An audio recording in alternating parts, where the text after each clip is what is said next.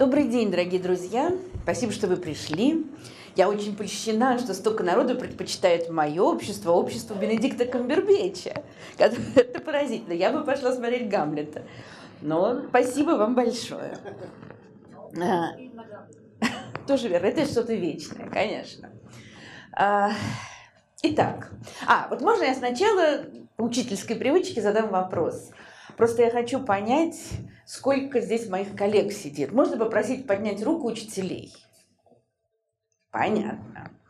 Ясно. Чтобы просто я понимала, я говорю с людьми, которые внутри системы или вне. Ну, так на так. Ясно. Ну что, будущее школы. Знаете, меня всегда обвиняют в том, что я легкомысленный оптимист. Это совершенно не так. Я скорее даже фаталист, наверное. Но просто я верю в свет в конце туннеля. Даже если конец туннеля очень далеко. В то же время я как историк знаю, что бывают самые неожиданные повороты в жизни. И все здесь присутствующие могут вспомнить, сколько раз уже только на нашем веку вот жизнь шла-шла, потом бац, на следующий день уже все совершенно другое.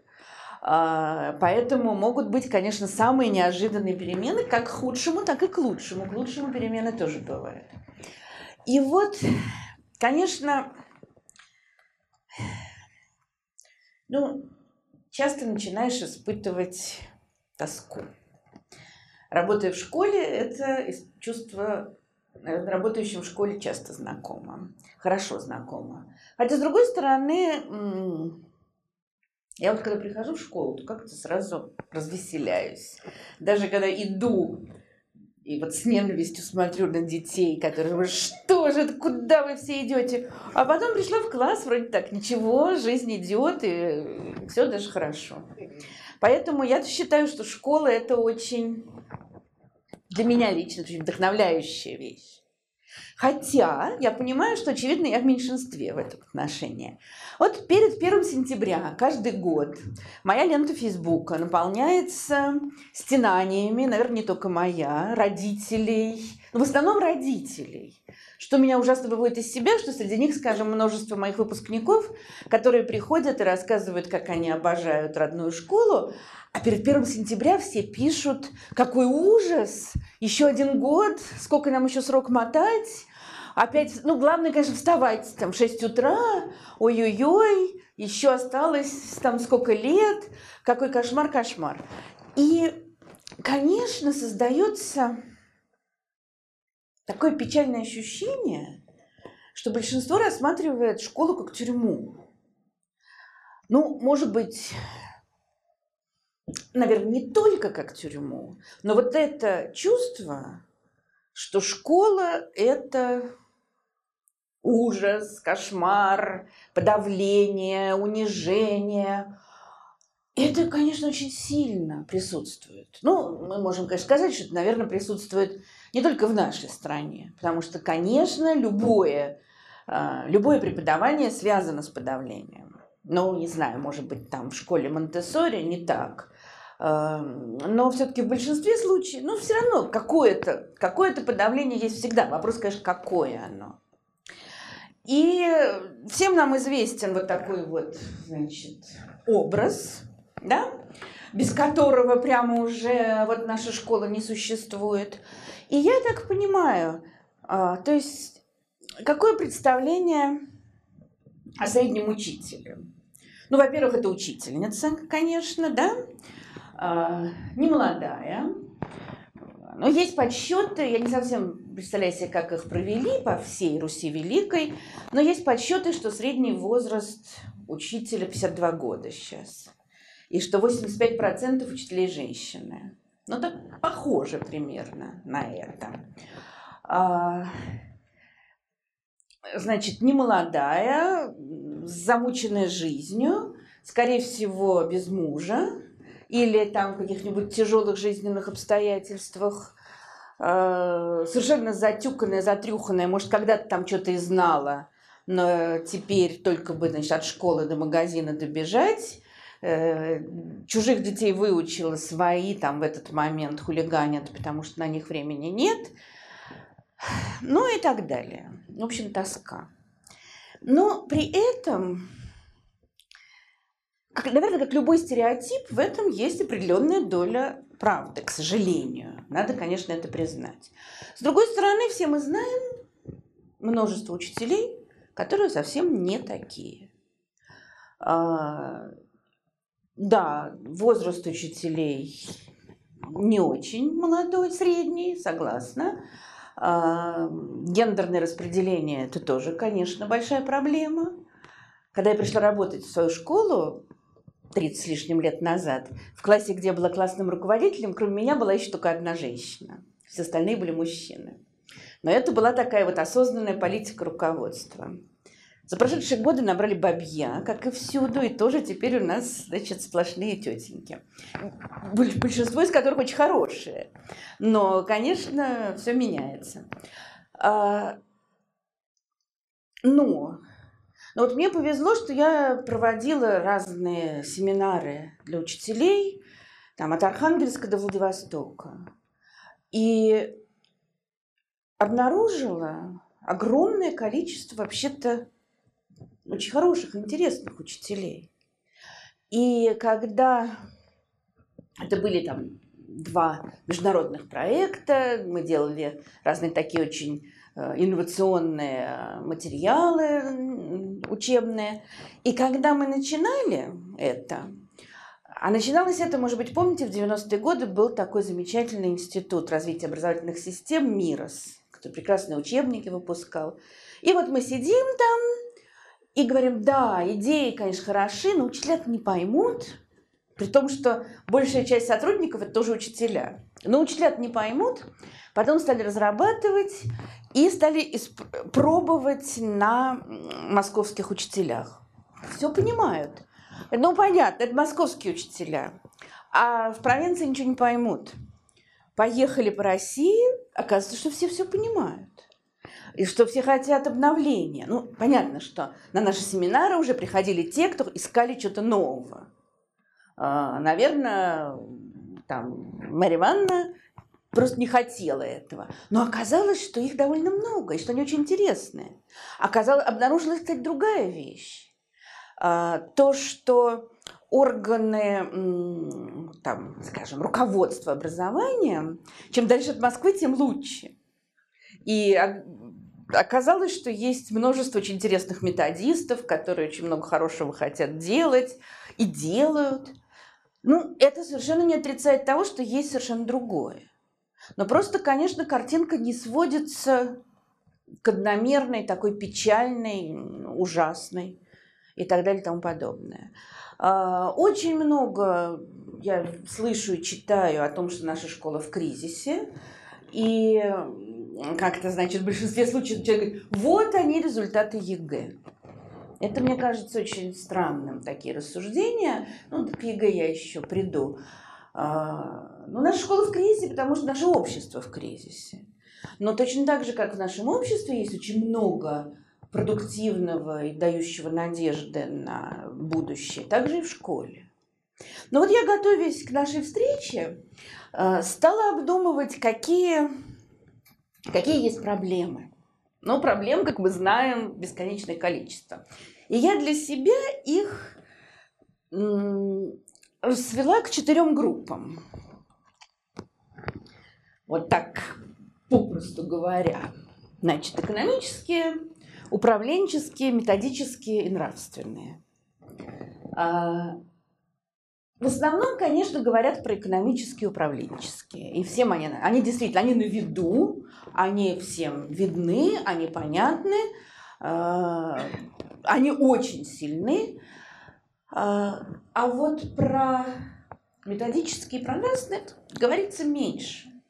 Хотя вот, на мой взгляд, при всей тяжести и, не знаю, там, резкости, глубине первых двух, их-то, на самом деле, при желании решить достаточно просто.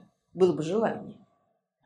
А вот методические и нравственные, с ними сложнее. Хотя, наверное, одно цепляется за другое. Но самое простое, как это не наверное, может, так нехорошо звучит. Но самое простое – это, конечно, экономические. Все мы знаем, что денег нет. Да? Зарплата учителей, понятно. Вот, значит, по данным Роскомстата средняя зарплата 36 800. Общественное телевидение России провело опрос, ну, очевидно, он не совсем репрезентативен, то есть они попросили людей из разных регионов присылать им смс или звонить в студию и сообщить свою зарплату. И вот по тем, потому что они получилась средняя зарплата 15 700. Ну, средняя, понятно, по больнице. И здесь очень интересно, видите, значит, у них схемочка разным закрашена. Вот самое яркое – это до 10 тысяч рублей. То есть все еще есть и такая. Ну и, конечно, это ужасно. Это кошмар. Это превращает учителей в, ну, не просто там в бедных людей, это понятно. Но оно ставит их, нас, в униженное положение, в зависимость там, от приработка, который может быть самым непонятным, ну каким, да, частные уроки.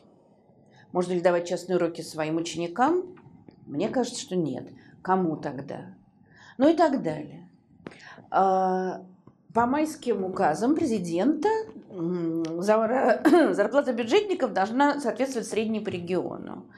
Ну, опять, не знаю, как у вас. У нас, например, сейчас вот Московское управление отдало приказ, чтобы зарплата учителей соответствовала средней по Москве, она достаточно высокая.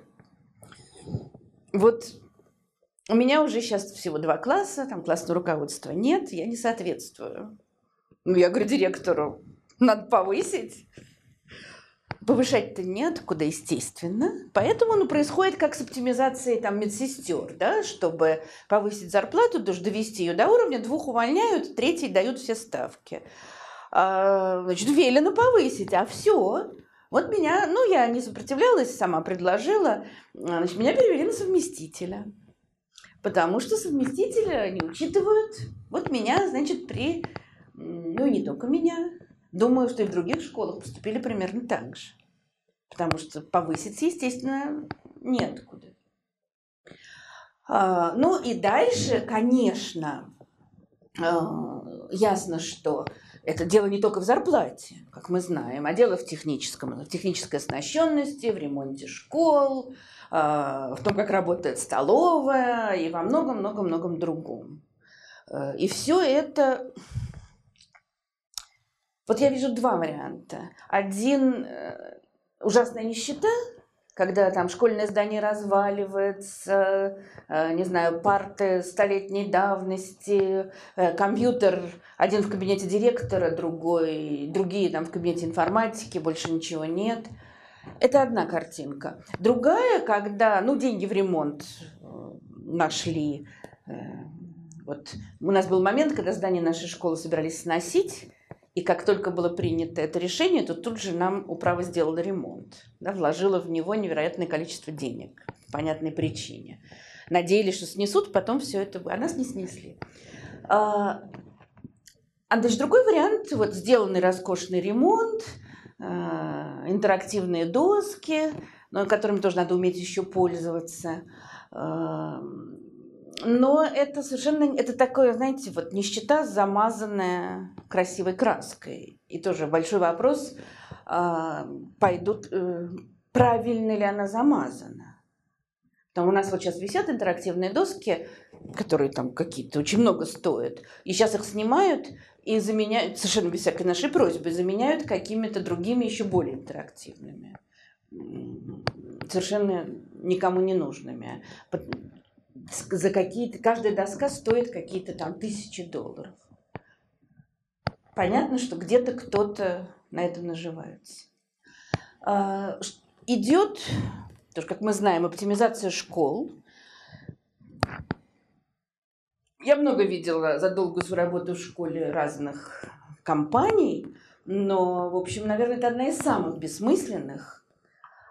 Ну, опять вот не знаю, как это проводится здесь, в Москве все это... Все только пытаются понять, зачем. Вот я так и не нашла на этот ответ. То есть нам объясняют, что это для экономии... Во-первых, два было дано объяснения в Москве, одно лучше другого. Что это для экономии ставок руководства. Ну, то есть вот все эти перемены для того, чтобы там сэкономить на одной ставке директора или там на 3 ставках завуча. Да? Другой был отличный вариант, что это для того, чтобы сильные школы подтягивали за собой слабые. Вот объединили сильную школу со слабой, и что? Дальше что? Сильные учителя идут учить слабых, это как-то не очень. То есть понятно, что будет отчетность, результаты экзаменов будут усреднены. Тогда кто-то предложил, что давайте все московские школы объединим в одну, и тогда результаты будут отличные. Опять же, средняя температура по больнице, очевидно, сильно повысится. Совершенно непонятно зачем. Вот это вот фотография одной из заброшенных школ в Псковской области. И, конечно, оптимизация, ну, она по всем бьет, но самый, конечно, удар по малокомплектным школам, которые вообще-то, на мой взгляд, надо всячески поддерживать. И как здорово, когда мало народу-то в школе, в классе. Как можно хорошо учить. Теперь это все невыгодно.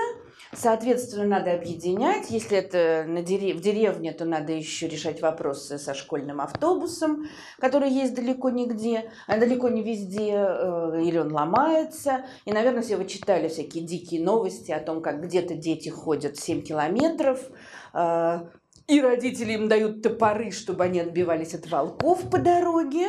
И когда эта история про топоры вылезла, то начальство сказало, что им дадут взрослого, который будет их охранять. Ну, очевидно, да, или с ружьем. То, что сам факт, что дети идут пешком 7 километров в одну сторону, зимой, например, и, соответственно, 7 километров в другую, это ничего. Ну, а вот то, что они сами от волков отбиваются, это как-то не то. И, значит, маленькие школы... исчезают, тем более, что теперь вот введено это злосчастное подушевое финансирование. Есть такая замечательная фраза, которая всюду все время тоже повторяется, что каждый ребенок, приходящий в школу, приносит с собой деньги на его обучение. Таким образом, чем больше детей в школе, тем больше денег у школы. Но это означает, с одной стороны, что... Каждый раз, когда надо кого-то выгнать, то директор очень сильно подумает, потому что вместе с ним идут деньги. И тоже такая вот идея замечательная, что, значит, школа будет стараться, чтобы к ней шли. Это будет такой стимул, чтобы в школу шло больше народу. Вот потому что мы получим больше денег, значит, давайте мы будем лучше учить. Честно говоря, что-то этот стимул, мне кажется, таким сомнительным. И вот я все время думаю... Ну, это глупый, наверное, подход. Человек говорит, а вот знаете, там вот за границей у них все не так. Но я вот в этом году была в школе в испанской деревне. Деревня. Прям совсем деревня в горах. И в этой школе, ну, она младшая, конечно. Там после какого-то класса они уже ездят в соседний город. И там в этот момент училось 13 детей, которых было 4 учителей. И, в принципе, если меньше 4 детей в деревне, то школу закрывают. Но одна из учительниц в этой школе, она мне рассказала, что она живет далеко в горах, и там... Нет, если вот 4, когда 4 закрывают, а вот она живет далеко в горах, там и у них 4 детей в школе, 2 ее и 2 еще чьи-то. И так как это горы, это далеко, возить неудобно, то у них школа все еще остается. При этом там еще происходит такая вещь, там, ну, наверное, конечно, есть какие-то выдающиеся школы, отстающие, но правительство делает все возможное для того, чтобы уравнять их. Там все время происходит ротация учителей. То есть нет такого понятия сельский учитель, столичный учитель. Учителей из Мадрида отправляют на сколько-то лет в деревню, потом переводят куда-то еще. Ну, понятно, для нас это невозможная ситуация по многим причинам.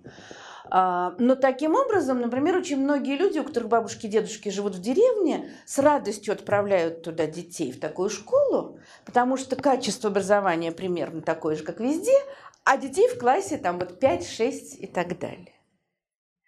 И, можно, наверное, еще много таких приводить примеров. Для меня вот всегда важен пример Испании, потому что я вот как учитель, как историк, вижу, что, как ни странно, что история Испании очень похожа на нашу.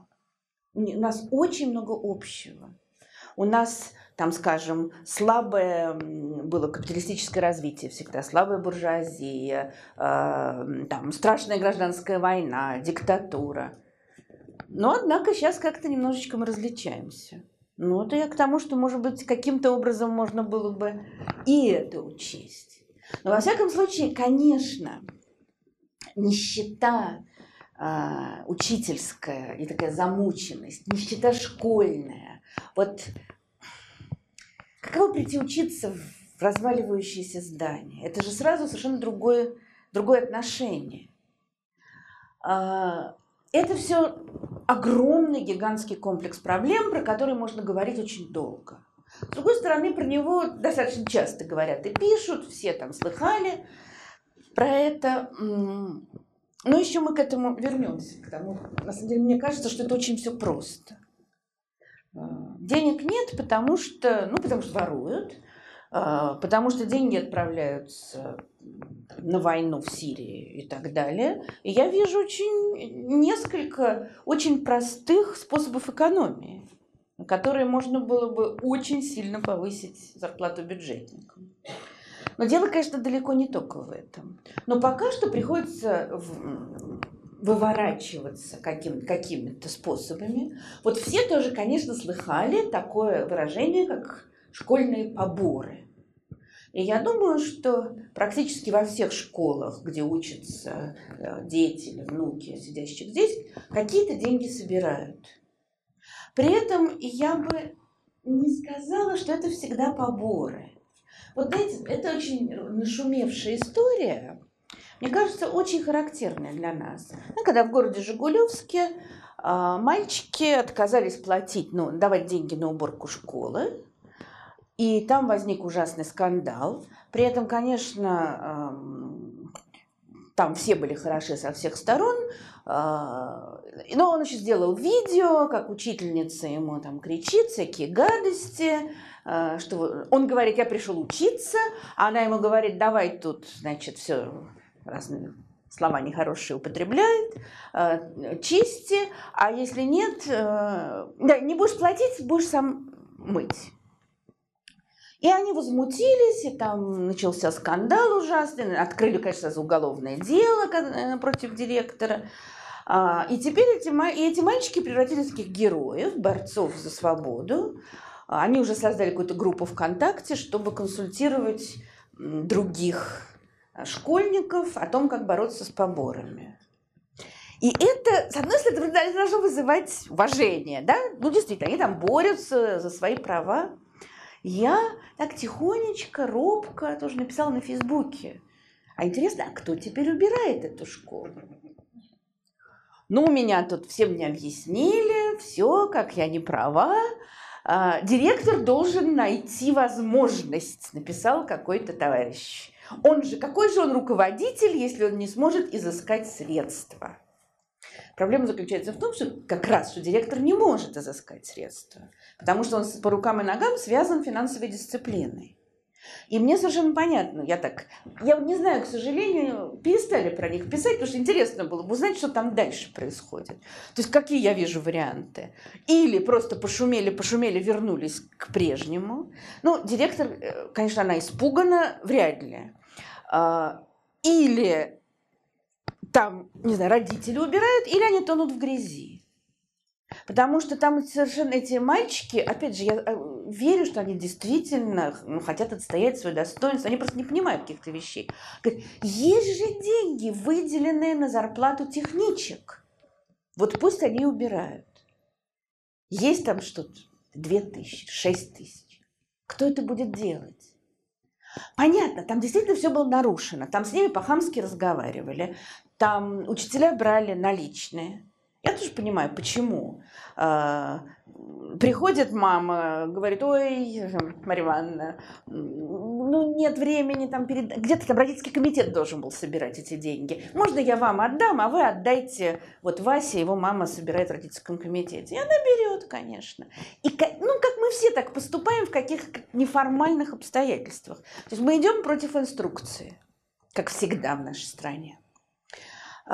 И, конечно, там, ну вот я тоже могу сказать, в нашей школе создан благотворительный фонд при школе, куда мы просим родителей сдавать деньги. Действительно просим. Регулярно есть родители, которые говорят: я не хочу, и не сдают. Но вот из этих денег фонд платит нянечкам. И нянечки подметают не после уроков. Как вот когда я училась, я помню, у нас была какая-то там тетя Маша, которая почему-то гонялась за нами с тряпкой, там, с воплями, когда мы, наверное, где-то следили. Наши уборщицы убирают все время. Вот у меня окно, я выхожу, я вижу, она метет. Но, очевидно, она и получает все-таки, наверное, не 2000. И вопрос со школьными поборами, понятно, что он вытекает из общей нищеты школы. Когда надо собрать на тетрадки, когда надо собрать на учебные пособия какие-то, которые так бесплатно не выдаются, и так далее, и тому подобное. Конечно, этим очень сильно злоупотребляют. Наверняка. Конечно, очень часто собирают... Ну, опять, если это идет вот в таком неформальном виде, то здесь совершенно невозможно проконтролировать, что прилипло к рукам, что не прилипло. Какие-то я слышала рассказы, и наверняка их много, про учительницу, которая собирает на билет в театр. Билет стоит, там, я не знаю, 100 рублей, она собирает 150. Там 500, она собирает 700. Охотно верю, что такого очень много. Именно потому, что это невозможно проконтролировать.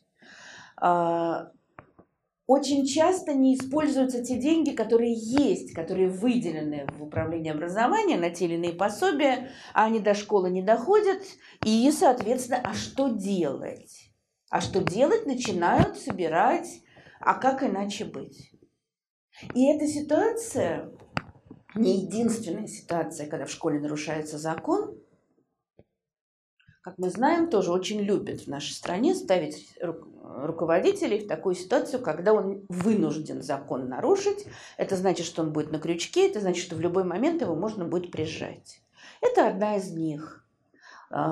Если я собираю деньги на поход в театр, то уже, в общем, да, мне родители дают какие-то наличные. Это сразу непонятно, что будет дальше. Дальше, что касается, значит, экономические проблемы, это, конечно, жуткая такая язва, все упирается в нищету. Дальше есть проблемы, связанные с управлением. Вот я, тоже готовясь к нашей лекции, искала картинку в интернете схемы управления московским образованием. А вместо нее мне попалась другая вещь, которая просто так меня восхитила, что я не могла ее не вставить сюда. Это, как я понимаю, в какой-то школе сделана презентация. Видите, это структура управления физическим воспитанием только. Оказывается, есть координационный совет, есть управление организацией обучения, социализации, профессиональном и дополнительном образовании, есть экспертный совет по вопросам физического воспитания. Что это? Что это вообще такое? Окружные центры физической культуры и спорта? Ну, я не знаю. Остается предположить, что по остальным предметам то же самое существует. И вот я бы сказала так, что за те 30 с лишним лет, что я работаю в школе, я пыталась понять, вот когда... От каких органов управления образованием мне лично, как учителю, была польза? А я поняла, что этого не было никогда. И я только приговариваю одну вещь, а именно, если не помогаете, по крайней мере, не мешайте. Но, к сожалению, даже этого нет. И, на мой взгляд, на сегодняшний день, скажем, бюрократическое давление больше, чем было, когда я начинала работать. Я начинала в 1981 году. Понятно, что тогда были вещи, которые там страшно было сказать в школе, свободы слова не было, на меня писали жалобу на имя Константина Устиновича Черненко, еще там что-то. Но такого количества указаний, такого количества отчетов тогда не было. Они по-прежнему, они, естественно, все равно фальшивые. Но их количество растет. Мало того, теперь же все должны еще новые технологии использовать. Я не могу забыть вот две истории, которые меня перепахали. Когда окружная методистка рассылает всем по электронной почте с адреса своего мужа, потом я поняла, потому что она не умеет, конечно, пользоваться почтой. Это происходило несколько лет назад. Она рассылает следующие указания. А флешки с отчетом, пишет она, привезите на улицу Лобачевскую. Знаете, то есть человек даже не знает, что файл можно отправить. Она нас учит, как преподавать историю. И вот этого маразма все больше и больше, в невероятных количествах. При этом, значит, существует вот такая... я бы даже не сказала вертикаль, а разветвленное дерево вот этого управления со всех сторон. Я несколько лет назад летом неделю заменяла нашего директора. Ну, директору, как известно, трудно уйти в отпуск. Значит, надо, чтобы его кто-то заменял. И я неделю в июле, когда ничего нет, да, сидела в кабинете и била баклуши. На второй день моего директорства я прихожу, меня с ужасом встречает охранник, вот с такими глазами, и секретарь. Говорят, звонили из какого-то управления, что такое, в общем, паника полная. Вчера в 9 вечера приходила женщина проверять. Тоже очень интересно, то есть она после рабочего дня в июле приходит проверять работу школы. Я звоню, это, оказывается, управление... вот там технического, по техническому обеспечению школ. Что случилось? А это 13-й год. Осенью будут, в октябре должны быть выборы. Это июль. Она говорит, я пришла вчера вечером, вот у вас на школе висит табличка с названием улицы, она не подсвечена. А как люди будут голосовать? Клянусь. Значит, охранник берет лестницу, залезает и вкручивает лампочку. Я говорю, мы уже вкрутили. Пожалуйста, приходите завтра, мы составим протокол. Я иду, нахожу, опять же, это управление технического обеспечения. Первое, что я вижу, у нее стоит пишущая машинка. Но она ей не пользуется, а пишет от руки.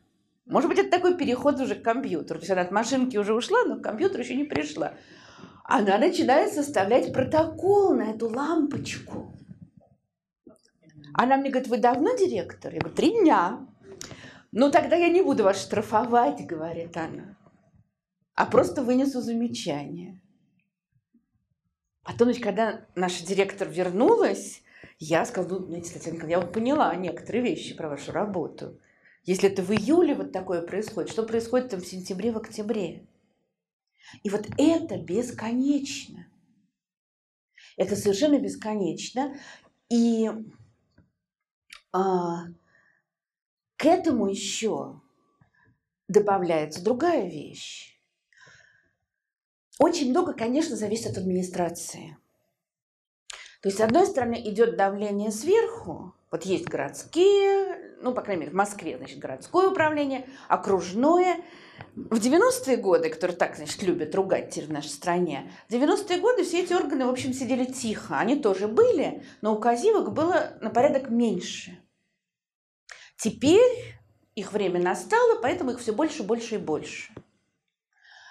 Очень многое, конечно, зависит от школьной администрации. Как я думаю, что все здесь сидящие учителя со мной согласятся. Если школьная администрация учителя прикрывает, вот мне всю жизнь везло. Я всю жизнь работала в хороших школах, где директора, завучи, давали людям жить и дают. Если этого не происходит, то сразу очень, конечно, тяжело. И вот на днях один очень разумный, опытный учитель сказал мне такую вещь, о которой как-то я так не задумывалась, и я поняла, насколько он прав. Вот у нас недавно сменился директор в школе, и, это там у нас тот директор, которого мы и хотели, все очень хорошо, кандидатура, которую наш коллектив и выдвинул, но при этом все равно он должен был пройти все круги этого бюрократического ада. И чтобы стать директором, нужно соответствовать такому количеству критериев, сколько-то там часов повышения квалификации, вот именно управленческой, и управленческий опыт, и какой-то там экзамен он должен сдать, и еще что-то, и документы, и это, и это, и это. Вот этот вот мудрый учитель мне сказал, происходит отрицательный отбор. То есть, очевидно, еще остаются, но все мы знаем, как много зависит от там, яркого директора, харизматичного директора. Они еще остаются, вот, со старых времен, скажем так. Ощущение такое, что смена поколений в администрации школьной проходит еще хуже, чем просто среди учителей. Потому что еще яркого молодого учителя можно найти. А чтобы появился яркий молодой администратор, для этого нужно такое сочетание невероятных условий, что-то, боюсь, что это будет становиться все более и более редким. А ведь от директора как много зависит. Да? Одно дело, когда есть какая-то школа, и в ней есть один хороший учитель или два. Там как-то они более-менее живут. И совершенно другое дело, если директор и завуч создают обстановку в школе. Если это уже не один директор на общем фоне, а это коллектив. Тогда это совершенно иное. И вот с этим, боюсь, что все больше и больше проблемы. Потому что всюду, где включается бюрократия, там, конечно, все замирает и отмирает. Дальше. ЕГЭ. Я большой сторонник ЕГЭ. Это я нашла, это я не сделала, это я нашла в интернете объявление. Думаю, что вполне. Хотела даже пройти по нему, но не успела. Думаю, что это касается не только обществознания. Я вообще большой сторонник ЕГЭ. Я еще скажу об этом дальше. Я считаю, что это очень полезно, хорошо, легче детям, социальный лифт и много-много всего другого. Но что вот я здесь имею в виду? Опять, пока речь не столько про ЕГЭ, сколько про бюрократическую составляющую. Вот на сегодняшний день, если вдуматься, все заинтересованы в том, чтобы дети списывали. Дети заинтересованы, понятно, да, им хочется отметок. Родители, может быть, конечно, говорят им, что там не надо врать, но они же тоже хотят, чтобы дети... Да, получили хорошие результаты, поступили в вуз и так далее. А учителя, директора, руководители органов образования, мы же все отчитываемся по результатам ЕГЭ. Нас же всех оценивают по тому, как нас написали. Значит, вообще-то мы тоже все заинтересованы в том, чтобы они хорошо сдали. Да, конечно, дети идут сдавать в другую школу, но обычно все-таки это школа того же округа. Все мы знаем друг друга. Кто будет делать? У нас были какие-то истории, там поймали какую-то девочку. То есть получается, что ты делаешь гадость директору из соседней школы, с которой, скорее всего, у тебя хорошие отношения. И с другой стороны, просто понятно, что и учителя, которые дежурят на ЕГЭ, они тоже, входят в положение. Всем все понятно. И если у нас хорошие результаты, то это значит, это рейтинг, это премии и все такое прочее. Почему? А как? Расскажите. То есть вас не оценивают по ЕГЭ? Ну. Нет, я не говорю помогать, это... Не-не-не, конечно, нет. но, скажем так, не бороться с этим слишком сильно, вот что я имею в виду. И я не уверена, что все сразу ловят тех, кто списывает. Есть, конечно, есть, которые ловят. Но вся система устроена так. Что вы делаете, когда ребенок идет в туалет? В кабинку?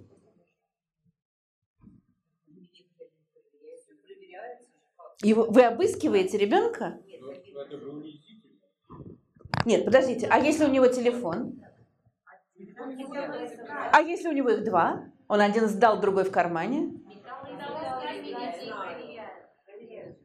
Знаете, ну это настолько все легко обмануть. Металлоискатель? Вы знаете, не знаю. Тоже мы все видим результаты ЕГЭ, которые, когда вдруг появляются целые области, которые резко... Так если, да. Если у ребенка постоянный доступ к телефону, зачем этот ЕГЭ нужен? Нет, ЕГЭ нужен, безусловно. Я не понимаю. ЕГЭ нужен, безусловно. Сейчас я к этому еще приду, ну, на мой взгляд. Но я хочу сказать следующее. Хорошо, охотно верю, у вас никто не списывает.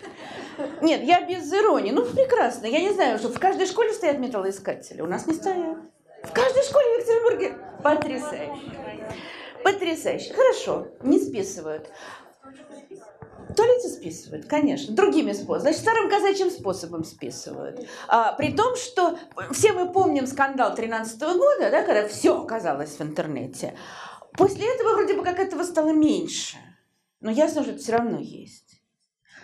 Я-то считаю, что просто все должны быть открыты, не должно быть этого открытого сегмента, закрытого, все должно быть открыто. Если ты такой умный, что ты прорешаешь все задания ЕГЭ, их запомнишь, молодец, плюс тебе, пятерка. Но я сейчас не про это говорю.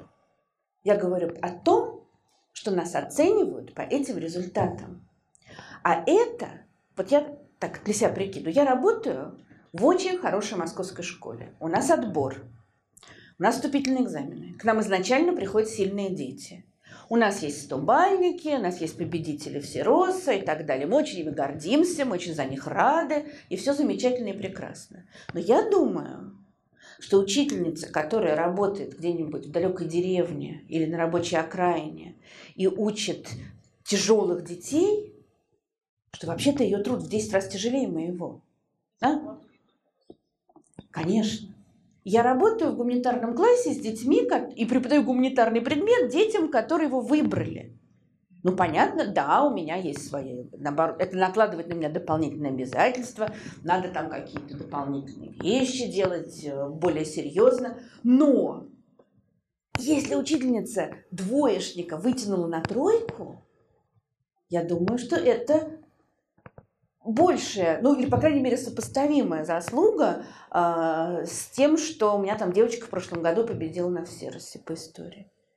Она победила, потому что она была очень умная. Ну да, я ей книжки там какие-то приносила. Это вообще несопоставимо. И как мне представляется, что вообще-то, если оценивать, но есть люди, которые считают, что вообще... результаты ЕГЭ вообще не должны входить ни в какую оценку школы. Может быть, это тоже существенно, об этом тоже надо подумать. Но вообще-то, если оценивать, то тогда, наверное, смотреть, насколько результаты ЕГЭ совпали с текущей оценкой выставленной. Вот если они примерно совпали, значит, учитель адекватно учил.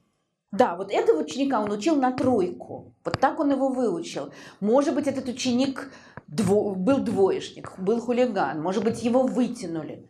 Ура, уже! И вот он вот так сдал ЕГЭ. Вот это да, если учитель регулярно, не один раз, конечно, а регулярно результаты экзамена там, или намного выше, или намного ниже, это уже предмет для какого-то размышления, да? Почему? Он что, занижает, он завышает?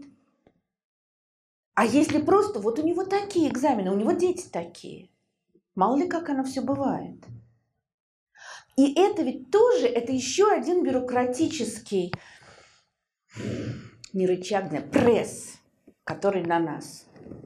И теперь это то, почему, не знаю, говорят, что раньше даже губернаторы отчитывались по ЕГЭ, не исключаю, что это и теперь продолжается. Это опять вот все тоже, это жесткое бюрократическое давление на школу. И я вижу, как все больше начинают говорить: да, вот от этого надо бы отделаться. Он там ОГЭ не сдаст, ЕГЭ не сдаст. То есть мы уже не начинаем говорить: надо бы с ним побольше позаниматься, надо бы там его как-то вот подтянуть. Он отчетность портит. Это же все самое ужасное.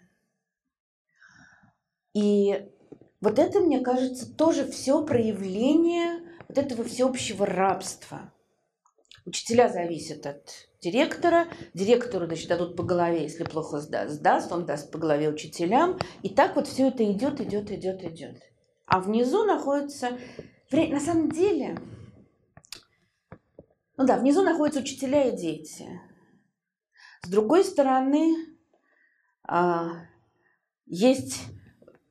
Там, ну, учителей давят родители, учителя давят на родителей, все давят на детей. То есть это какое-то общее подавление, о чем сейчас еще поговорим, когда дойдем до нравственных проблем. Дальше.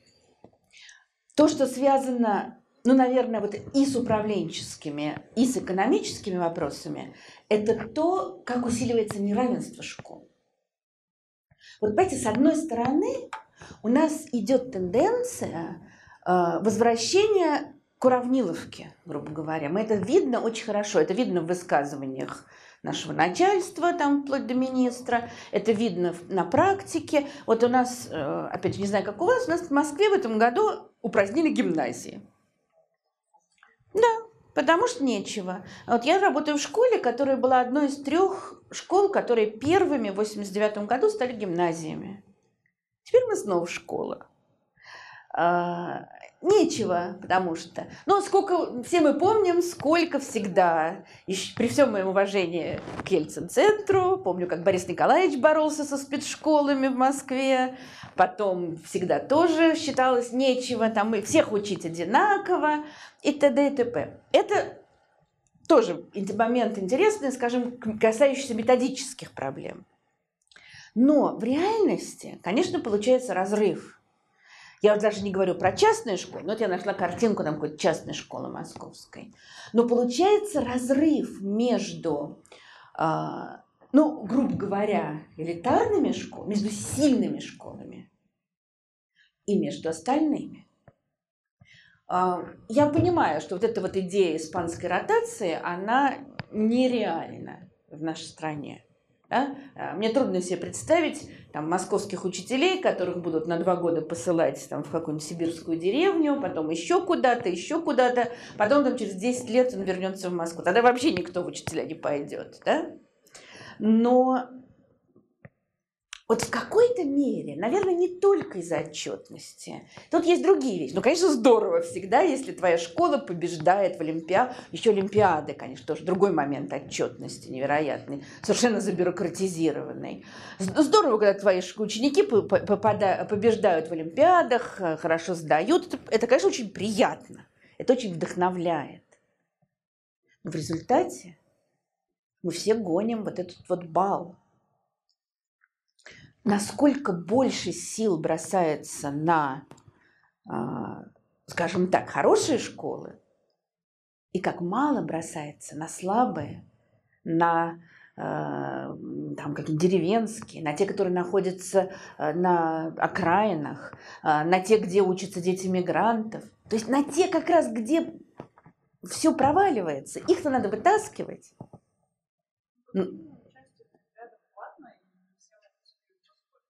И почему часть в Олимпиадах платная? Нет, это есть какие-то... это не вот эта вот линейка всероссийских Олимпиад, какие-то другие. Это, это само собой. Да нет, Олимпиады... Я не берусь судить о других предметах. Олимпиады по истории, по обществознанию превратились в совершеннейшую, такую тоже бюрократическую... лестницу. И бывает, конечно, что прорываются действительно талантливые дети, но это настолько все тоже, вот какая-то часть этого маховика, особенно, конечно, с тех пор, когда Олимпиады стали давать баллы. Вот так как тот, я бы сказала так, ту нишу, которую раньше занимали медали, и вот все то вранье, и вся та бюрократия, которая вокруг медалистов крутилась, как мы их вытягивали, как все это оформлялось, как нельзя поставить текущую двойку, это же будущая медалистка. Как в январе надо было, еще, по крайней мере, опять же, не знаю, как у вас, вот в Москве, в январе надо было подавать списки будущих медалистов. Да? Ну, еще лучше, да. А теперь, когда медаль стала, в общем, ну, такой просто, ну, просто наградой, теперь зато с Олимпиадами вот нечто происходит. Это все опять вот этот маховик бюрократической фальши, который, конечно, очень многое разъедает просто. Но вот эти ужасные проблемы, как мне представляется, но я не буду говорить, что легко их решить. Но их решить можно. Было бы желание. Вот точно так же, как можно найти деньги на финансирование школ и на реальное исполнение даже тех же майских указов. Надо только правильно выстроить приоритеты. Что касается управленчества. Ну, у меня есть очень простой путь, рецепт. Разогнать все эти органы, ну, можно я скажу, к чертовой матери. Причем я это говорю абсолютно серьезно. Я про это думала, размышляла. И я вот в какой-то момент уже взяла органы, систему управления московскую и стала смотреть на эти органы и думать, а вот если... реформировать. Ну, знаете так, если бы директором был я, как вот когда-то в литературке писали. Вот если реформировать, что из этого оставить? А что убрать? Я смотрю. Да все убрать. Ну, оставить там те, которые зарплату выписывают учителям. А все остальное вообще не нужно. Вот, наверное, может быть, вы знаете, есть такой очень интересный в Казани учитель, у которого все время проблемы, Павел Шмаков, который некоторое время работал в Финляндии. И его выжили из Казани. Потом мэр Казани приехал в Финляндию, и как он сам потом рассказывал, на «Эхе Москвы», мэр рассказывал, что он попросил, чтобы его привели в лучшую школу Финляндии. А как мы знаем, финское образование сейчас вообще считается лучшим в мире. Да, чтобы его привели в лучшую школу Финляндии. Привели. Он говорит, а покажите мне вашего лучшего учителя. А вот Павел Шмаков, который уехал из вашей Казани.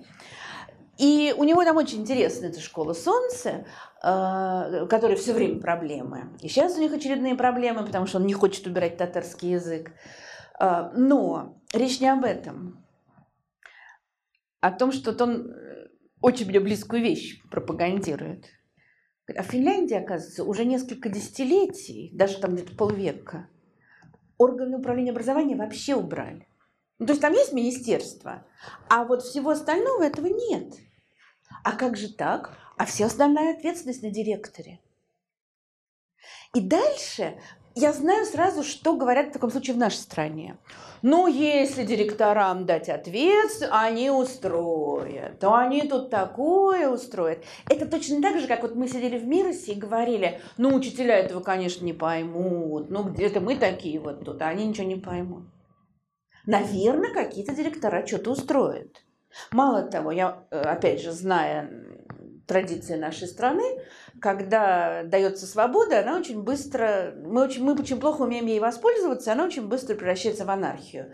И вот убрать всех этих тетенек надзирающих и директора, конечно, где-то кто-то будет там тиранить, кто-то будет еще что-то, но, во-первых, если не попытаться научиться, то никогда не научимся сами жить. Во-вторых, Да, спрашивать директоров, чтобы у них был порядок, чтобы не было, там, не знаю, скандалов, чтобы если учитель жалуется, что его тиранят, то как-то вот наказывать директора и так далее. Общественное порицание. Ну, общественное порицание, для этого нужно, чтобы было общество, понимаете? Это вот проблема. Да, общественное мнение. Я не уверена, что это, по крайней мере, может быть, единственный рычаг. Но вот то, что этот нарост, я абсолютно убеждена, что его можно снять, уж во всяком случае хуже не будет. В самом худшем случае будет как есть. А если, знаете, вот об учителях говорят примерно так, как в 18-19 веке дворяне говорили о крепостных крестьянах. Ну, мы же есть, в общем, крепостные, да?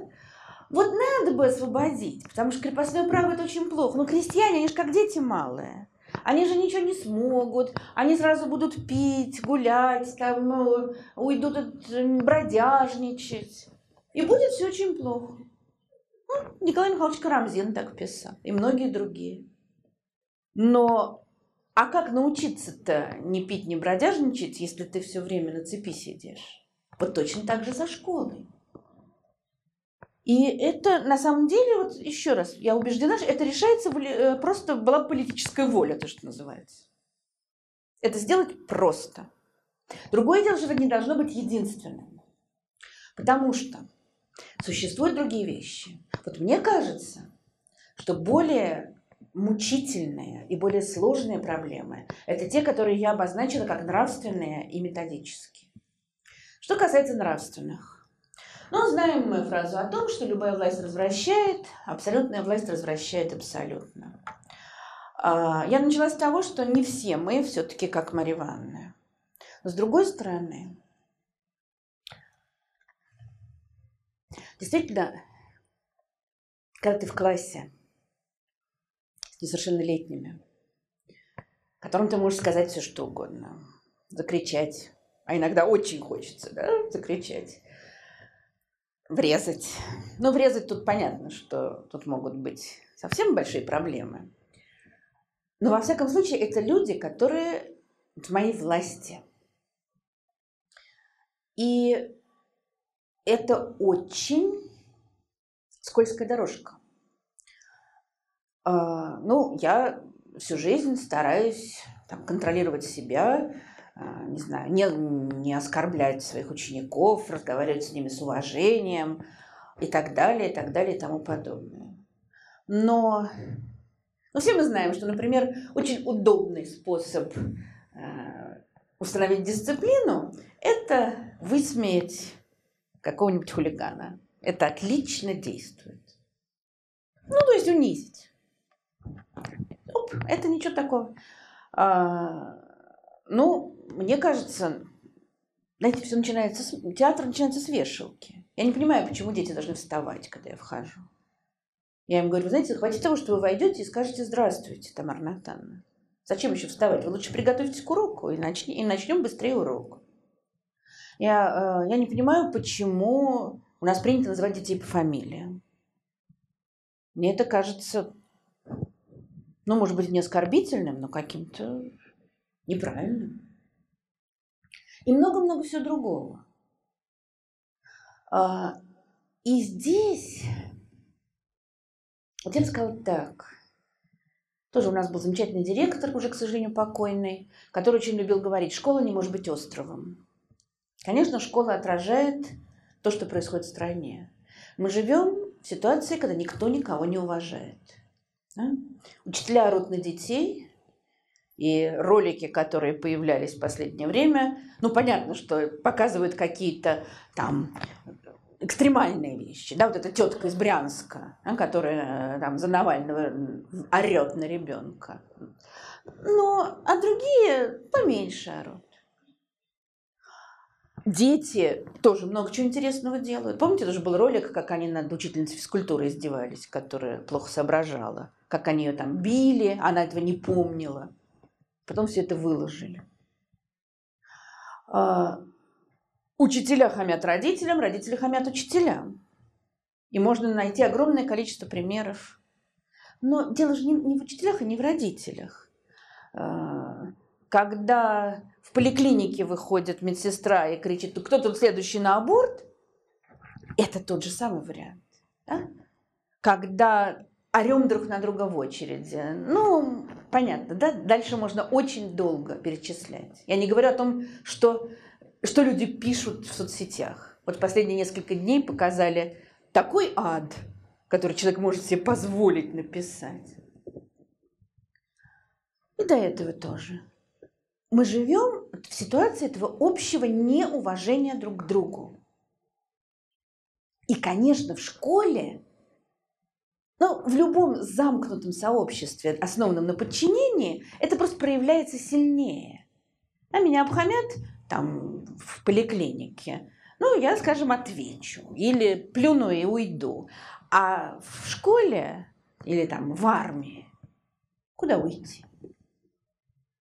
И начинается вот это. И это мне кажется самым большим и самой тяжелой проблемой.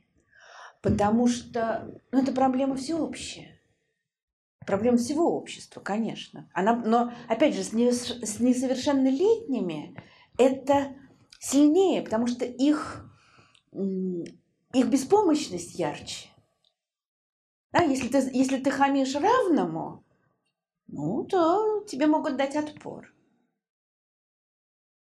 И это вот меня очень пугает. И я думаю, что все когда-то себя на этом ловили. Но все мы можем сорваться, да? Все мы люди, все мы человеки. Тоже директор наш очень любил цитировать Макаренко, что учитель имеет право на какой-то оправданный гнев. Ну, да, всегда можно сорваться. Но если это система, это то, что закладывается. Это развращает и тех, кто унижает, и тех, кто унижен. И дальше начинается порочный круг, который раскрутит, такая лавина, скорее, вот снежный ком. И это, конечно, очень страшно. Что касается методики. Казалось бы, это... Ну что, методика. Там здесь такая, там сякая. А на самом деле я глубоко убеждена, что как раз методика очень тесно связана с человеческим отношением. Ты учишь детей по-старому или как-то совершенно по-новому. Наша школа очень традиционна. А что значит традиционная? Значит, она уходит корнями, там, грубо говоря, в XIX век. Да, с представлениями о послушании, об определенных отношениях тоже. Ну, я могу говорить вот про свой предмет. Традиционное, ну, на самом деле касается, конечно, не только истории. Традиционное преподавание монологично. Да, то есть я говорю детям: то-то, то-то, то-то, то-то записали, а завтра вы мне перескажете. Ну, я могу очень интересно рассказывать. Я не буду очень рада как раз сидеть, слушать, да. Потом, может быть, что-то из этого даже расскажут. Но это, опять, это все то же самое. Вот я начальник, слушай меня, записывай за мной, не рассуждай. Конечно, все новые методики рассчитаны именно на то, чтобы развивать мышление. Поэтому они так плохо прививаются, вообще-то. Проще просто запомнить, повторить, запомнить, повторить. И это очень тяжело прививается. Я-то как раз считаю, опять же, по крайней мере, если мы говорим об истории и об обществознании, то развитию этому сильно помогает ЕГЭ, потому что в части С там есть очень много заданий и вопросов, именно нацеленных на размышления. Соответственно, мы должны это развивать, и постепенно как-то это должно приживаться. Но дело не только в этом. Значит, если мы живем по-старому, а дети уже живут в другом каком-то измерении, соответственно, разрыв поколений, разрыв наших статусов, которые и так существуют, он углубляется. Это не значит, что надо... Тут вот тоже все в интернете с восторгом постят видео какого-то там турецкого учителя, у которого дети входят в класс, а он там что-то пляшет с каждым. Учитель математики. Я думаю, интересно, как потом он урок ведет, когда они там полчаса пляшут перед тем, как войти в класс. Потом, очевидно, он их полчаса успокаивает, а тут уже надо выходить, и, наверное, он тоже снова с ними пляшет. Не очень понятно. Но ясно, что должны быть какие-то новые вещи. Новым вещам надо учить. Кто нас учит? Получается несколько таких порочных кругов. Пединституты, которые тоже достаточно традиционные. Ну, не все. Естественно, есть исключения, прекрасные, слава богу. Вот я очень хорошо помню, когда я попала... Ну, у меня просто счастье мое огромное как учителя было то, что я много лет общалась с Европейской ассоциацией учителей истории и ездила на всякие там семинары повышения квалификации в разные далекие страны.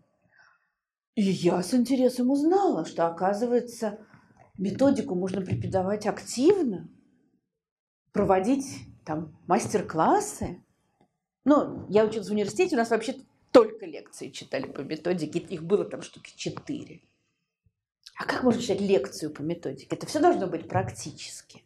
Это все должно быть совершенно вот испробовано. И, наверное, вообще студенты должны чуть не с первого курса не приходить практикантами там, на 2 недели, даже на 6 недель, а уже жить в школе. А как иначе? Как иначе они вообще чему-то научатся? И ну, вот такая картинка, значит, идеальная, да? Совершенный онлайн-учитель. Вот у него доступ...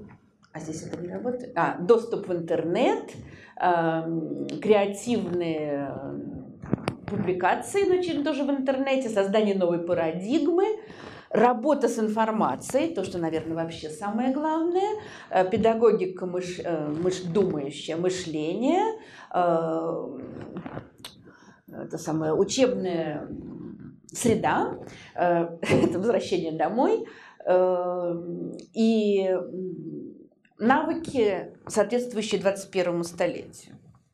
Но чтобы создать такого учителя, во-первых, он должен быть молодым. Про возраст учителя среднего мы уже говорили. Во-вторых, опять же, кто-то должен его этому научить.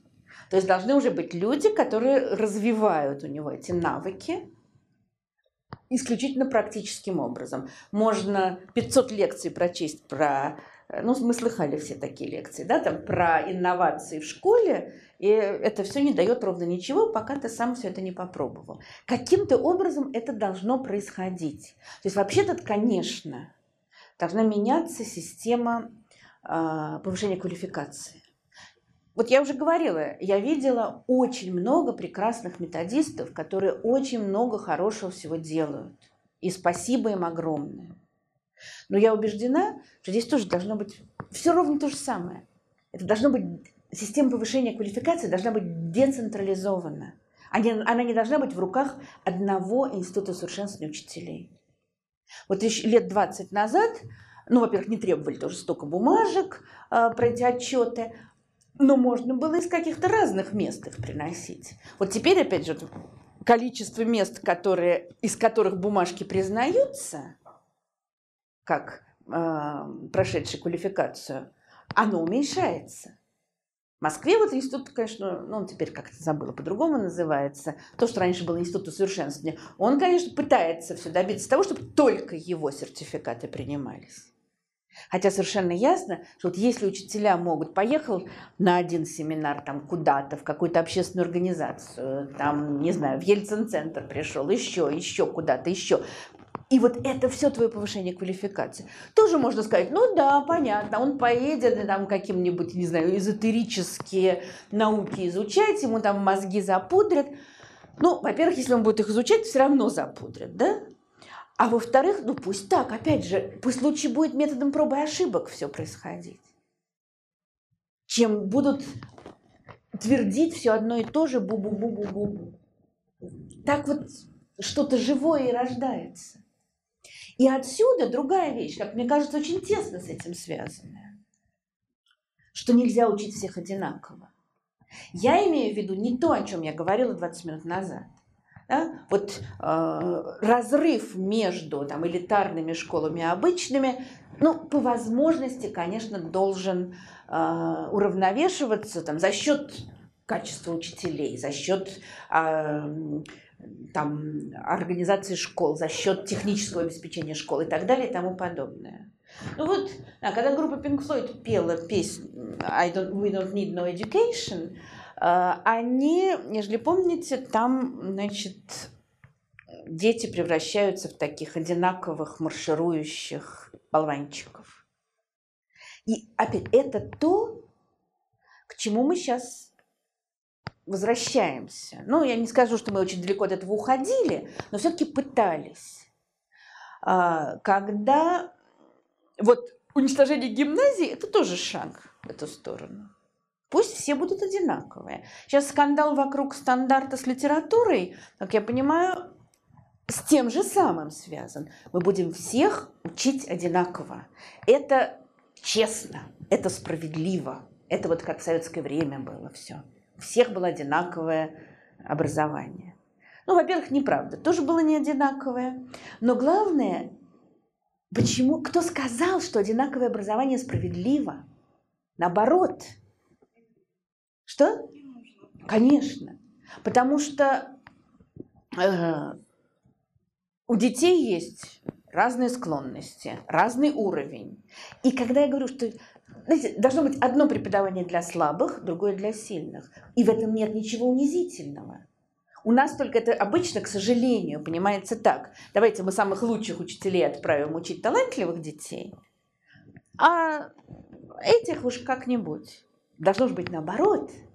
Ну или во всяком случае, нет, неправильно. Тогда получается тоже не так, что лучших к слабым, худших к сильным. Это тоже будет плохо. Просто их надо учить по-разному. Потому что в моем гуманитарном классе нужно одно, да? А в деревенской школе нужно другое. И это не унижает совершенно. Наоборот, наверное, если я приеду и начну какие-то свои вот такие штуки там делать, то не будет толку ни для меня, ни для них. Я, скажем, видела много детей, которые не приживались в нашей школе, а у нас, конечно, такой тоже каток. Вот тебе проедет, если ты не захочешь учиться. А потом они уходили в школу попроще, и там расцветали, и раскрывались, потому что там, скажем, не чувствовали себя дураками рядом с какими-то другими детьми. И есть разные методики. Вот то, что мы это не признаем пока что, это, конечно, невероятно опасно. Потому что иначе мы будем вот так вот всех выравнивать. И ничего хорошего из этого не будет. Другая вещь тоже, конечно, невероятно существенная. Какое количество знаний нам надо вкладывать в головы наших детей? Ну, может быть, вы... Ага. Так, это я как-то не учла. Хорошо. Сейчас, быстро. Может быть, вы читали недавно Людмилу Петрановскую, вызывающую у меня огромное уважение. Она написала такую, в общем, скажем, провокационную статью о том, что вот школа совершенно не выполняет задачи 21 века, все мы делаем неправильно. Ну, в частности, вот там была идея о том, что мы все знания, а знания типа никому не нужны уже. Ну, конечно, я думаю, что она полемически заострила специально. И знания, конечно, нужны. Куда без знаний? Другой вопрос, сколько их нужно, да, и каких. И то, что мы даем очень много ненужных знаний, это безусловно. Я все время вспоминаю с содроганием свой разговор с одной дамой, тогда еще были вступительные экзамены, она принимала вступительные экзамены в университет, московский, по истории. И она сказала, дети должны знать все факты по истории России, потому что это их родина. Я думаю, я не знаю все факты по истории России. Ну, наверное, она знала, раз говорил, да? Сергей Михайлович Соловьёв написал историю России в 28 томах, и читать ее нелегко, но, боюсь, что там тоже не все факты. Да, к сожалению, это дело не только в традиционности нашей школы, в наших общих традициях. Мы все знаем, мы все очень любим говорить, как он не знает вот этого, он эту книгу не читал, какой позор. Да? Это у нас в крови, мы к этому привыкли. Но, с другой стороны, может быть, действительно больший упор делать на то, на навыки, на то, как получать эти знания. Очень часто говорят, ну, если развивать навыки, вообще все будут неграмотные, ничего не будут знать, это полный там, развал культуры. Развал культуры не поэтому. Потому что там, когда смотрят беспрерывно телевизор, всякими глупостями занимаются, вот это развал культуры. А если тебе прививают навыки мышления, то ты сможешь получить самую разную информацию, которая тебе нужна. И это пробивает, конечно, себе дорогу, но невероятно медленно и невероятно мучительно. Ну, и если мы говорим о будущем, то... Как решать все это? Ну, я уже предлагала разные, со свойственной мне склонностью к эволюционному развитию, предлагала разные варианты, типа того, что всех разогнать, все переменить. Но, в принципе, с чего начать? Наверное, со всего сразу. Иначе вот порочный круг не может быть разорван в одном месте. Его надо разрывать везде. Конечно, нам нужны молодые учителя.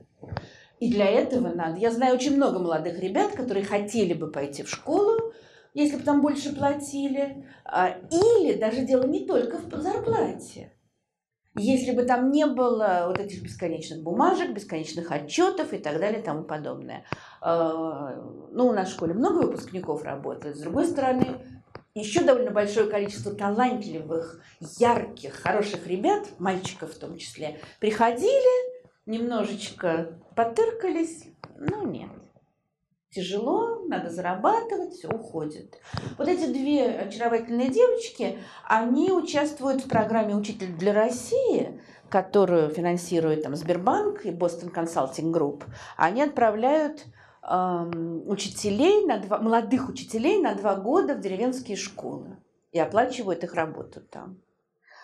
И, ну, уже, конечно, все сказали, что это там, рука американского империализма, которая тянется к нашим детям и так далее. Но это, во всяком случае, попытка. И там очень интересные разные ребята, девочки. Им нелегко. Их, кстати, далеко не всегда встречают в этих школах с распростертыми объятиями. Но, во всяком случае, ну, последние данные, там их было 80 с чем-то на Россию. Но это, кстати, уже что-то. Это говорит о том, что есть такие молодые ребята, которые хотят этого. На вопрос, как создать для них условия. Вот, может быть, вы слышали про эту потрясающую школу в карельской деревне.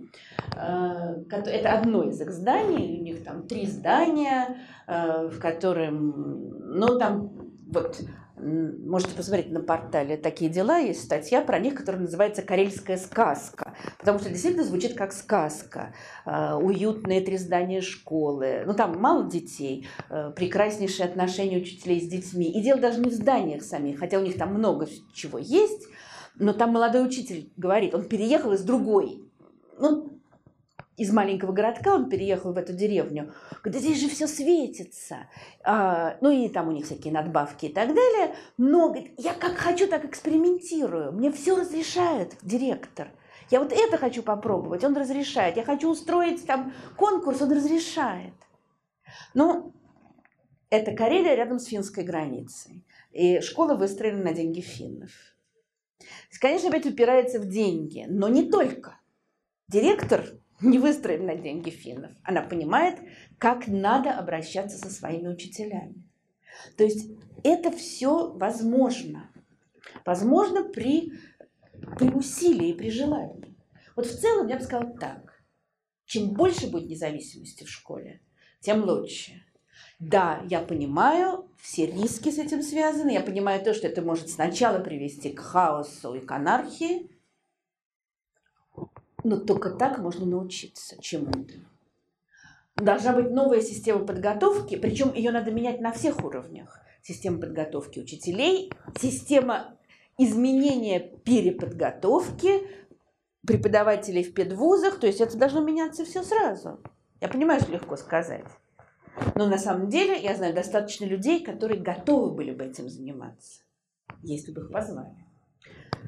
И чем больше будет разнообразия, чем больше будет разных школ, с одним уклоном, с другим, с 10-м, чем больше будет курсов по выбору, по крайней мере, в старших классах, Я большой сторонник англосаксонской системы образования, ну, про которую все мы знаем, если мы читали Гарри Поттера. Там все это показано. Вот до определенного момента все предметы обязательны, и так их, в общем, не переутомляют. А потом они выбирают те предметы в последних классах, по которым они будут сдавать экзамены и подавать документы в университет. И тут уже вот они выбирают 3 или 4 предмета и вгрызаются в них. Ну как же это? Чего же наши дети физику не будут учить или историю? Дальше начинается. Оказывается, что литература дает нам душу, математика дает нам мозг, а то дает это. Все верно. Все верно. А по сумме получается, что дети, мы заваливаем их совершенно. Если бы они, скажем, там, до 9 класса получили определенное представление, пусть даже до 10-го, а потом бы выбирали небольшое количество. Ну, в конце концов, когда они закончат школу, они уже не будут учить все эти предметы. В вузе уже они будут учить только то, что им нравится. Дадим побольше разнообразия. И побольше разнообразия самих типов школ.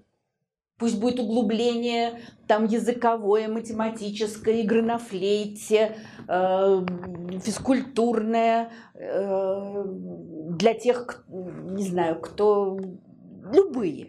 Любые. Чем больше выбора, тем больше возможностей для развития. Но есть одна вещь, про которую я не знаю, что предложить, кроме одной.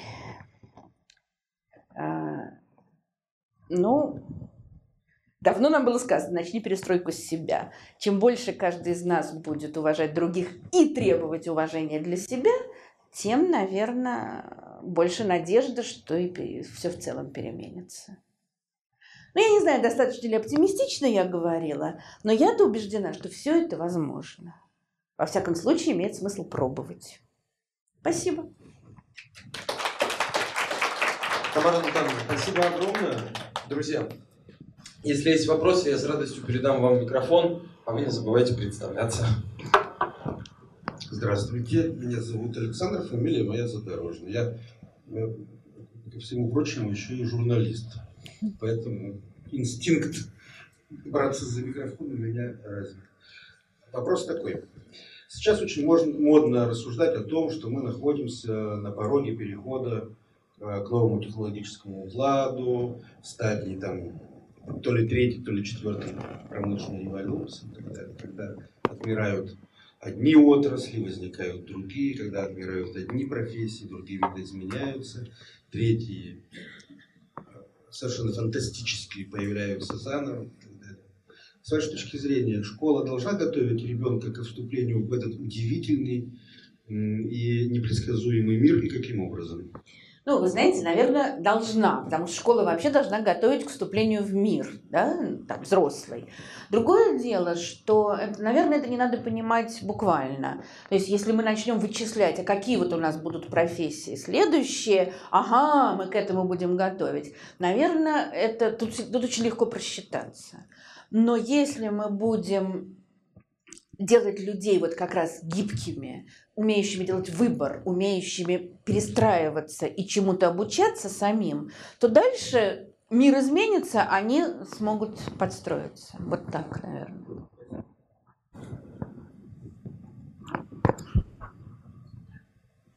Добрый день. Я еще мама ребенка, который не ходит в школу. Живу напротив гимназии и вижу это каждый день, поэтому вопросов возникает много. Ребенку 6 лет. У меня к вам такой очень важный для меня вопрос. Как вы относитесь к семейному образованию? Я, к сожалению, опоздала, и у меня все чаще и чаще, наблюдая за этими детками, возникает такой для себя вопрос, а не заняться ли мне семейным образованием? Потому что ну, мне жалко детей, которые 6 дней в неделю учатся.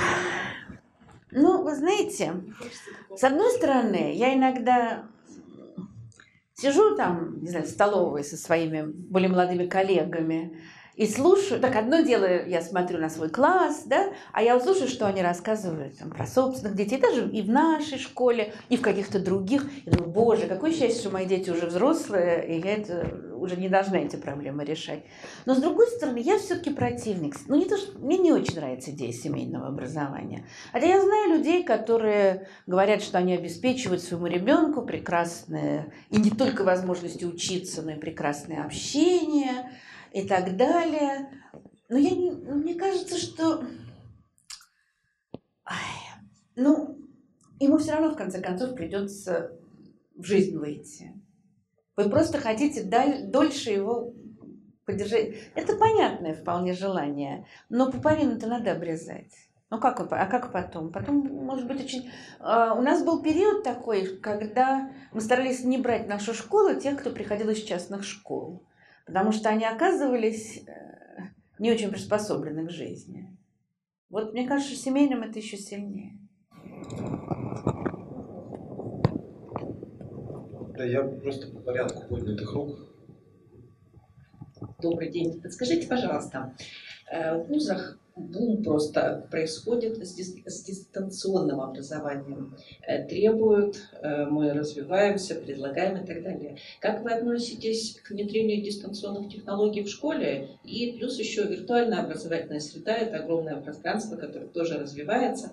И может это плюс, потому что мы можем лучший опыт действительно распространять на всю Россию и лучших учителей видеть воочию. Нужно ли живое общение, насколько ли сможет ли в будущем заменить в какой-то степени виртуальная образовательная среда? Вы знаете, я вот перерываю регулярный интернет в поисках одной картинки, но, к сожалению, так ее кто-то и не выложили. Она у меня была в бумажном виде и куда-то потерялась. Это один ребенок, я даже сейчас не могу вспомнить, с какой страны, нарисовал такую картинку. Значит, экран, доска, перед доской стоит учитель, а за первой партой сидят два мальчика, и один другого спрашивает: слушай, а зачем нужна эта трехмерная фигура перед доской? Вот мне бы все-таки не хотелось превращаться в трехмерную фигуру или в двухмерную на экране. То есть я понимаю, конечно, дистанционное образование имеет огромное значение, и оно очень важно. Это действительно очень здорово. И, конечно, это дает возможность. Я несколько раз участвовала в каких-то там образовательных программах, наверное, даже не по скайпу, вебинары и так далее. И это очень здорово, потому что и мне это было интересно, потому что я выходила из какой-то своей скорлупы. Ну и вроде бы и людям, которые меня слушали, были интересны, они были из каких-то самых разных мест. В какой-то момент вдруг выяснилась какая-то женщина, что она живет в Бразилии. Но она какое-то получала уже там 25-е образование, зачем-то ей нужно было, значит, российское, наше, наверное, замужем, не знаю. Но и учителя, это очень здорово. Другой вопрос тоже, все-таки это рассчитано прежде всего на тех, кто находится в каких-то удаленных местах. Насколько реально сейчас, скажем, тех деревенских школ в удаленных районах добраться до них, так я не знаю. Вообще это было бы здорово. Но совсем заменить, все-таки хорошо же общаться. Так, правда?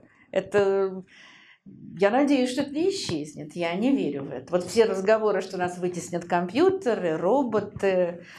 Нет. Буду сражаться до последнего. Тамара Натановна, спасибо большое за лекцию. Спасибо. Учитель русского языка и литературы Федайкина Галина Леонидовна. У меня вопрос по поводу углубленных классов и об их уравнении возник. А вопрос индивидуализации у нас в московских школах не решается. У нас школа уже 4-й год работает в этом направлении. То есть у каждого своя траектория образовательная, да? Да. У каждого ребенка. Да, это замечательно. И это пытаются делать. Мне это кажется прекрасно совершенно. И, в общем, есть, когда я говорила о выборе предметов, это, в общем, тоже к тому идет. Когда нам уже не нужен единый класс, который все учит, а дети выбирают то, что им нужно и интересно. Это моя мечта, я прям всем пилю мозги с этим. Я знаю некоторое количество школ в Москве, которые так живут, но их прям вот совсем-совсем. Это, конечно, очень сложно, это очень непривычно. И в основном разговоры такие более-менее на бытовом уровне. А вот, а если мой предмет никто не выберет, а как оплачивать? Но это все решаемо. Потому что, как мы знаем, что есть школы, которые так это делают. Но это, к сожалению, очень медленно пробивается. Но я за руками-ногами. А у меня, знаете, как вопрос? Ну, всегда, когда ломается какая-то система, да, происходит реформа. Ну, вот реформа школы после революции. Все шло быстрыми темпами. Ликвидирована была неграмотность, открыли рабфаки. Ну, соответственно, и лифты заработали, да, и экономика поднималась. Ну, то есть бурно как-то происходило. Вот у нас тоже с 91-го года как бы революция, да. Но это все вот тянется уже столько лет.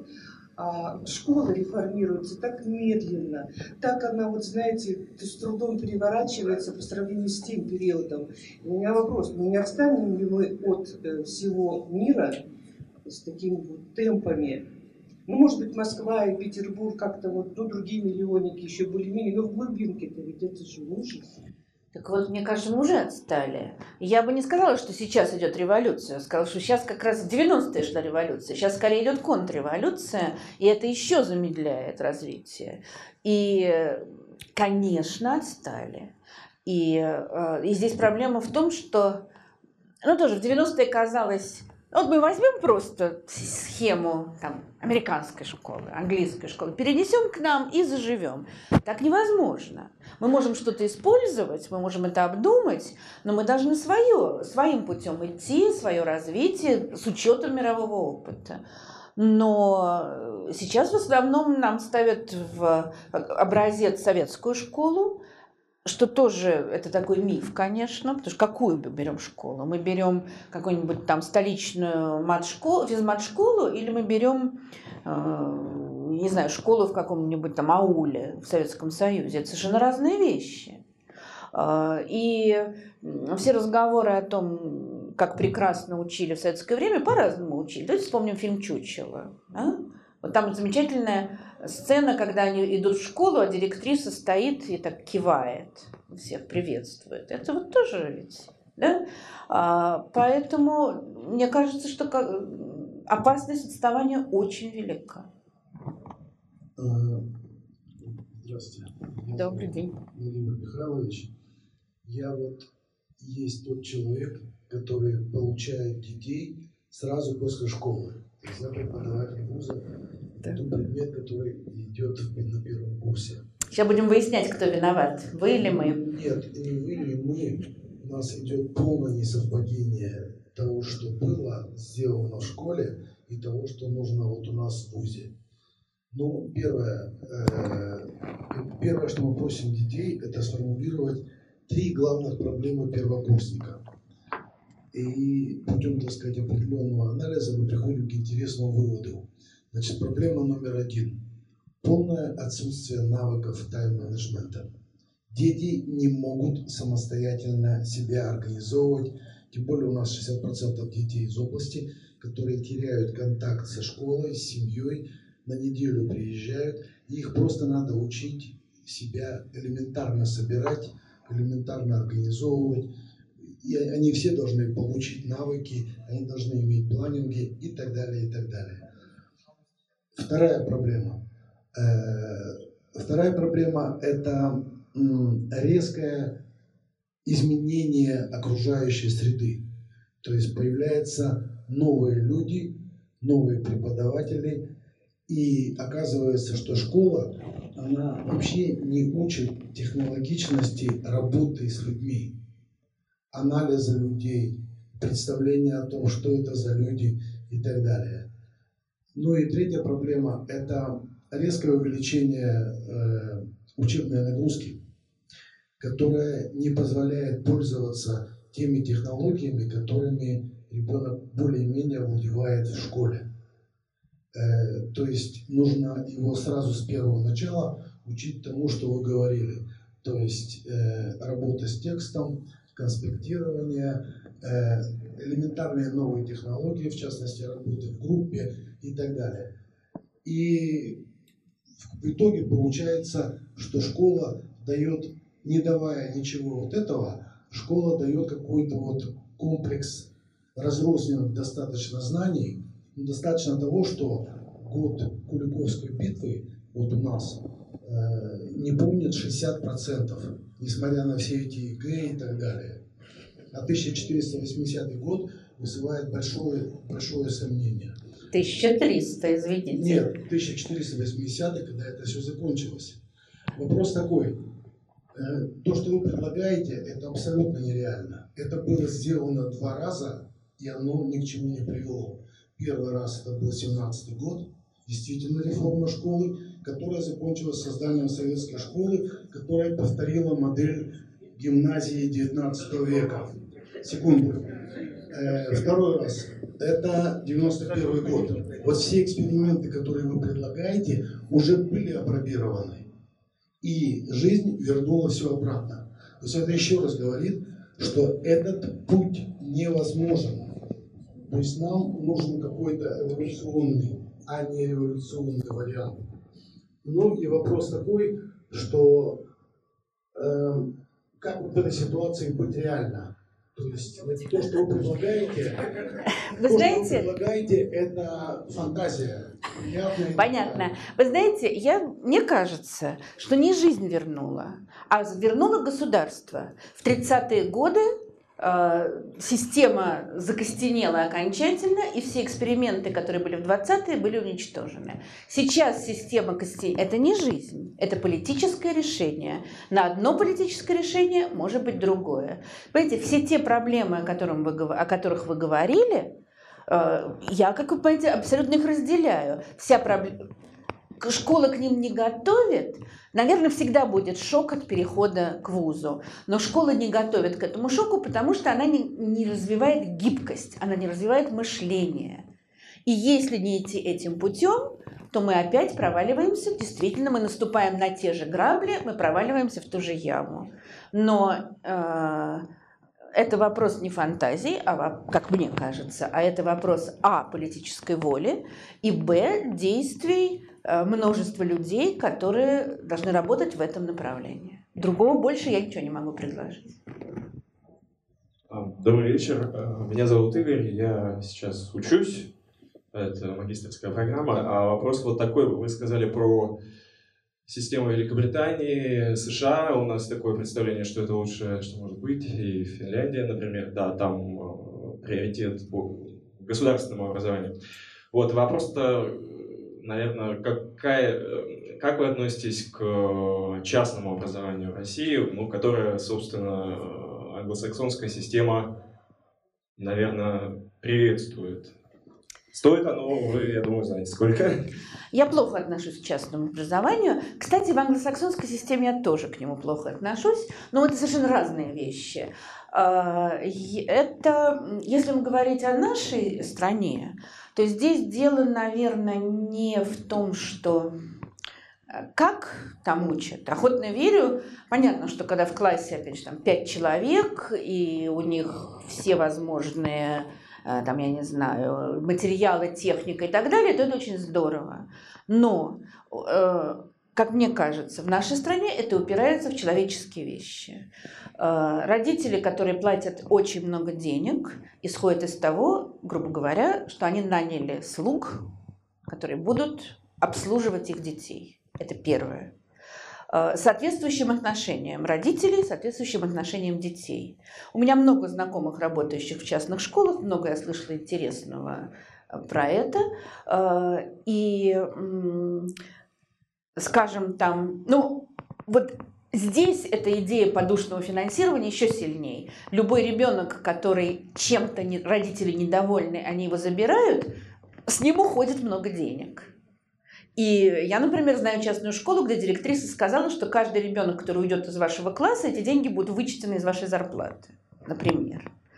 То есть мне кажется, что в нашей стране вот все недостатки такой обычной школы, частная школа как бы должна их убирать, а она их еще только больше усиливает. В большинстве случаев есть несколько мне известных, по крайней мере, совсем мало исключений. Другая вещь, по крайней мере, на московском опыте, в большинстве случаев в частную школу отдают или очень богатые родители, соответственно, что приводит к разным личностным проблемам. Но в частности, эти родители очень мало занимаются детьми. Шофер утром привез, вечером увез. Все. И это уже дети с покалеченной психикой. Или же это дети, это родители, чьи дети, скажем, не могут учиться в большом классе. И в результате получается, к сожалению, не очень здоровая обстановка по самым разным причинам. Я бы не хотела работать в частной школе ни за какие деньги. Хотя, еще раз говорю, знаю несколько исключений. Маленькое объявление, прежде чем передам микрофон для следующего вопроса. Колечко никто не терял? Кольцо. Добрый вечер. Меня зовут Ирина Прохорова. Я ранее преподавала историю в нашей гимназии.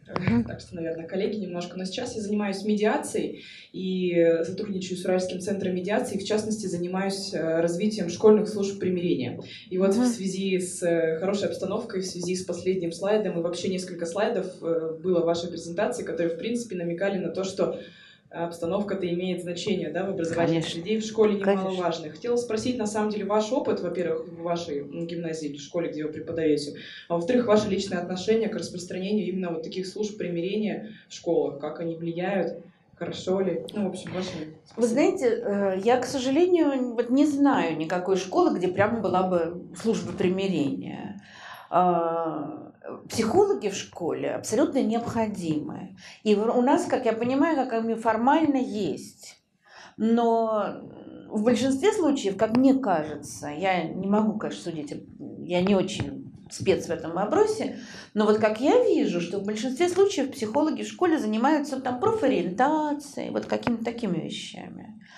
А то, что касается конфликтов, я даже не могу привести ни одного какого-то положительного примера, к сожалению, и это ужасно. При том, что конфликтность нарастает, нарастает агрессивность, и если мы этим не будем заниматься, то тоже мы зайдем очень-очень далеко.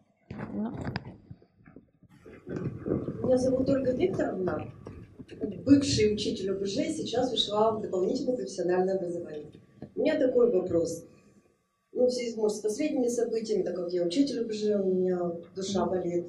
Вот, ну, раньше школа была как бы упор, главные предметы математика, русский.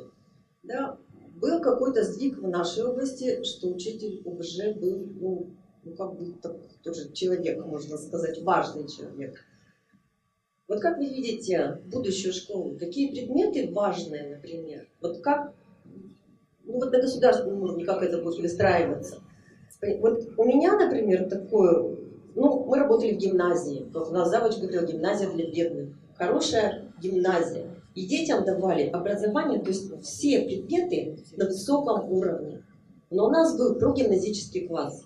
Кто не тянул, мог уйти туда. Не справился, не захотел там, ты можешь подняться на лифте снова в гимназический класс. Вот я считаю, что все предметы должны быть на высоком уровне. Конечно. И вот нет, что вот этот предмет важный, да, то есть вот я-то не за профильное образование, потому что ребенок, когда он заканчивает 12 класс, вот он только 11, да, у меня еще там с европейской, вот только тогда он может выбрать, и то не всегда, в какой вуз он пойдет. Так это-то и плохо. Да неплохо. Да неплохо, он выбирает. Ну, вы знаете, он выбирает, ребенок выбирает. Он пошел в гуманитарный класс, потому что у него подружка пошла. Это его выбор. Ну, выбор. А он математик. Вы знаете, тут несколько вещей. То, что все предметы должны быть на высоком уровне, ну, естественно, все мы к этому стремимся. У нас в школе такое просто общее место. Начинаются там, у него тройка по физкультуре. У него тройка. Это всего лишь физкультура. Директор говорит, нет второстепенных предметов. Ну, все так кивают. Да-да, говори, конечно, но мы все понимаем. Я в молодости ужасно хотела преподавать ОБЖ. Пыталась этого добиться от руководства. И даже один класс мне дали, но тут оказалось, что я совершенно не готова. Что я не очень понимаю, как это делать. И ОБЖ, например, по-моему, важнейший предмет. Конечно. Но я опять...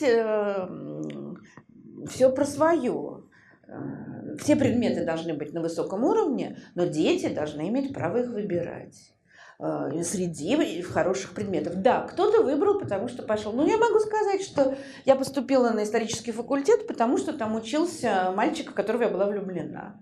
Но, однако, оказалось, что ничего так, ну, в общем, история предмет. Вот. И, понимаете, ну что, они действительно, они заканчивают школу, там им в районе 17 лет. То есть через год мы считаем, что они уже могут выбирать, голосовать, да? Водить машину, создавать семью, заводить бизнес, а предметы выбирать они не могут, елки-палки. Да что ж такое? Все не могут. Если их не учить этому, то тогда никогда не научатся. И будут и голосовать так же, как предметы выбирать. Спасибо большое, Тамара Михайловна. Видите, зажимает рот. Спасибо, друзья. Маленькие, знаете что, скажите, пожалуйста, насколько прислушивается к мнению таких людей, как вы? Полностью. Вы о ком? Там? Вот о чем идет речь. Когда услышат здравые умы, здравые слова и так далее. Готовы подписаться под каждым вашим. Друзья, спасибо. Вы можете комментарии задать в личном порядке. Вам хочу сказать спасибо огромное, что пришли. Запись лекции смотрите на нашем канале в YouTube. Следите за расписанием на сайте Ельцин.ру. Приходите к нам. Спасибо большое.